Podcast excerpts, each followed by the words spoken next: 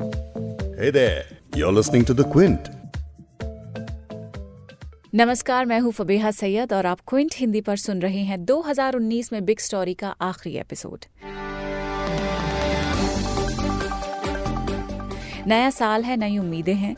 पिछले साल कई ऐसे मुद्दे आए होंगे खबरें आई होंगी जो आपकी उम्मीदों पर खरी नहीं उतरी होंगी। लेकिन इस पॉडकास्ट में हम आपको बताएँगे कि अगले साल ऐसी क्या क्या चीज़ें हैं जिन पर नज़र बनाए रखनी ज़रूरी है।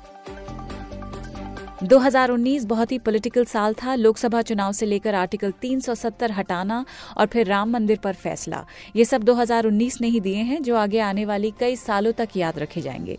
अब अगले साल में वो क्या पॉलिटिकल मुद्दे होंगे, जिस पर हमारी नज़र होगी, उस पर हम बात करेंगे। 2020 में दिल्ली और बिहार के विधानसभा चुनाव हैं। बीजेपी ने हाल ही में झारखंड में शिकस्त झेली है। महाराष्ट्र में भी बीजेपी का हाल बेहाल हुआ है। ऐसे में केंद्र में सत्ताधारी बीजेपी की निगाहें पूरी तरह से दिल्ली और बिहार के चुनाव पर होंगी। वहीं विपक्ष के लिए भी मौका है कि जिस तरह से विपक्ष ने झारखंड को अपनी झोली में किया है, उसी तरह से वो गठबंधन में रहे तो इसका फ़ायदा दिल्ली और बिहार चुनाव में मिल सकता है। अब दिल्ली की जंग की थोड़ी बात कर लेते हैं। दिल्ली में करीब 20 साल से सत्ता से बाहर रही बीजेपी आम आदमी पार्टी का सामना कर रही है।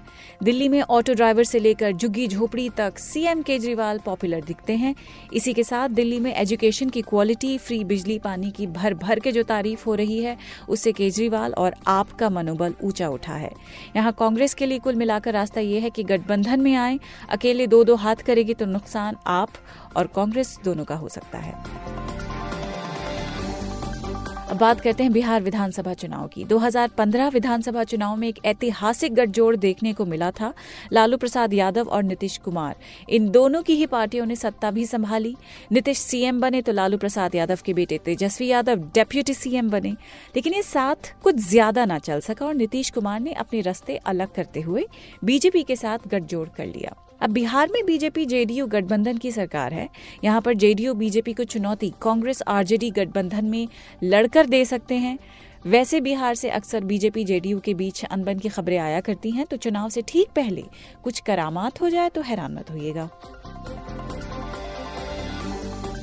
अब बात करते हैं 2020 में आने वाले बजट की।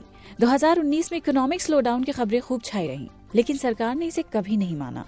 सरकार के कई मंत्रियों का कहना है कि ऐसी कोई बात है ही नहीं। सब कूल है। सब चंगा से। जीडीपी में गिरावट है, नौकरियाँ नहीं है टैक्स वसूली बढ़ नहीं रही है मैन्युफैक्चरिंग एग्रीकल्चरल सेक्टर क्राइसिस में है। बैंकों को पूंजी मिलने के बावजूद लोग लोन लेने को तैयार नहीं है। अब सरकार को अगर ग्रोथ चाहिए तो इस बजट में खपत, रोज़गार और खेती को बढ़ावा देने वाले उपाय लाने होंगे। बैंकों को बचाने और एनबीएफसी में सुधार लाने के उपाय करने होंगे। ऐसे में इस बार का बजट यानी बजट 2020 से आम लोगों के साथ साथ देश को भी उम्मीदें हैं और जो सरकार के लिए बहुत बड़ी चुनौती है। अब कश्मीर, जहाँ अगस्त से लेकर अब तक इंटरनेट बंद है, वहाँ के लिए 2020 क्या लेकर आएगा? 5 अगस्त 2019 को भारत सरकार ने संविधान के अनुच्छेद 370 और 35 ए को अबॉलिश कर दिया। इसके तहत 31 अक्टूबर 2019 से राज्य की जगह दो केंद्र शासित प्रदेशों की व्यवस्था अस्तित्व में आ गई है। जम्मू, कश्मीर और लद्दाख। जम्मू कश्मीर में इस वजह से कारोबार का नुकसान हुआ, टूरिज़्म पे असर पड़ा और रोज़मर्रा की ज़िंदगी काफ़ी प्रभावित हुई है। तो जम्मू कश्मीर में इस साल क्या क्या होगा, वो भी देखना बाकी है। अब बात करते हैं राम मंदिर की। राम मंदिर कब बनेगा? वो मुद्दा जो दशकों से सियासत का केंद्र रहा, यानी राम मंदिर, उसी पर सुप्रीम कोर्ट का फैसला भी आ गया है। मंदिर वही बनाएँगे तो पता है, लेकिन मंदिर कब बनाएँगे? इसको जानने के लिए इस सवाल के जवाब का भी इंतज़ार रहेगा इस आने वाले साल में। अब आखिर में बात दुनिया की और ऐसे देश की, जिसकी योजनाओं और सरकार का असर पूरी दुनिया पर पड़ता है। एक तरफ़ 2020 में अमेरिकी राष्ट्रपति के चुनाव भी शुरू होने हैं तो दूसरी तरफ़ अमेरिका के राष्ट्रपति डोनाल्ड ट्रंप पर फ़िलहाल इम्पीचमेंट की प्रक्रिया जारी है।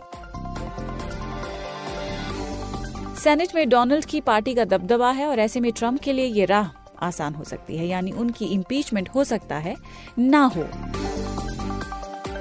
अब मैंने आपको अगले साल की बड़ी खबरें, बड़े मुद्दों, घटनाओं की जानकारी तो दे दी है, लेकिन आज 31 दिसंबर है।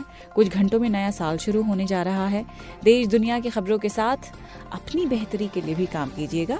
नए नए प्लान्स बनाइएगा और ये साल बेहतर तरीके से अच्छे फ्यूचर के साथ न्यू मी न्यू ईयर किस तरह से आप सोचते हैं, उम्मीद करते हैं कि आप उसे पूरा करने की हिम्मत रख सकें और खुद पर उतना ही यकीन रख सकें। आपसे अब मुलाकात होती है अगले साल एक नए बिग स्टोरी के एपिसोड के साथ। A very happy new year to you मैं हूँ फबीहा सैयद।